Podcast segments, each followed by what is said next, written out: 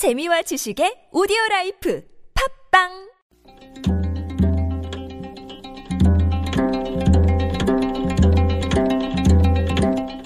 한문학자 장유승의 길에서 만난 고전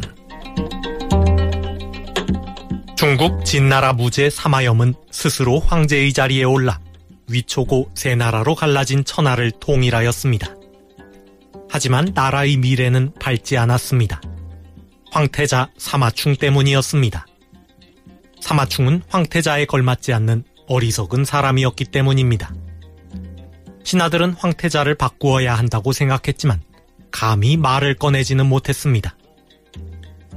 하루는 사마염이 신하들을 불러 잔치를 열었습니다. 이때 위관이라는 신하가 술에 취한 척하며 옥좌 앞으로 나와 무릎을 꿇고 말했습니다. 신이 아뢰고 싶은 말이 있습니다. 사마염은 무슨 말이냐고 물었습니다.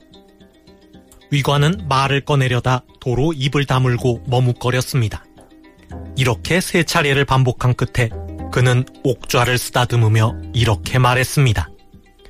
이 자리가 아깝습니다. 사마염은 그제서야 위관이 무슨 말을 하고 싶어 하는지 깨달았습니다. 하지만 들어줄 생각이 없었던 사마염은 위관에게 너무 취했으니 물러가라고 하였습니다. 위관은 두 번 다시 황태자 문제를 거론하지 않았습니다.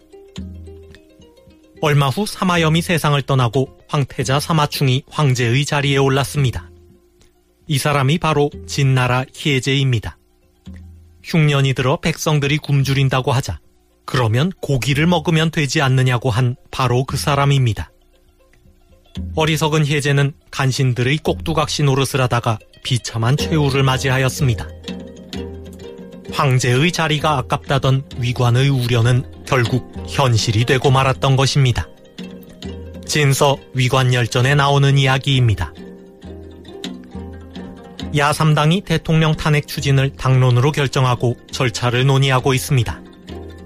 대통령의 자리는 막중한 권한과 책임이 있는 자리입니다. 더구나 지금처럼 세계 정세가 급변하는 시기에는 참으로 할 일이 많은 자리입니다. 그런데 지금은 빈자리나 다름없는 상황입니다. 이 자리가 아깝습니다.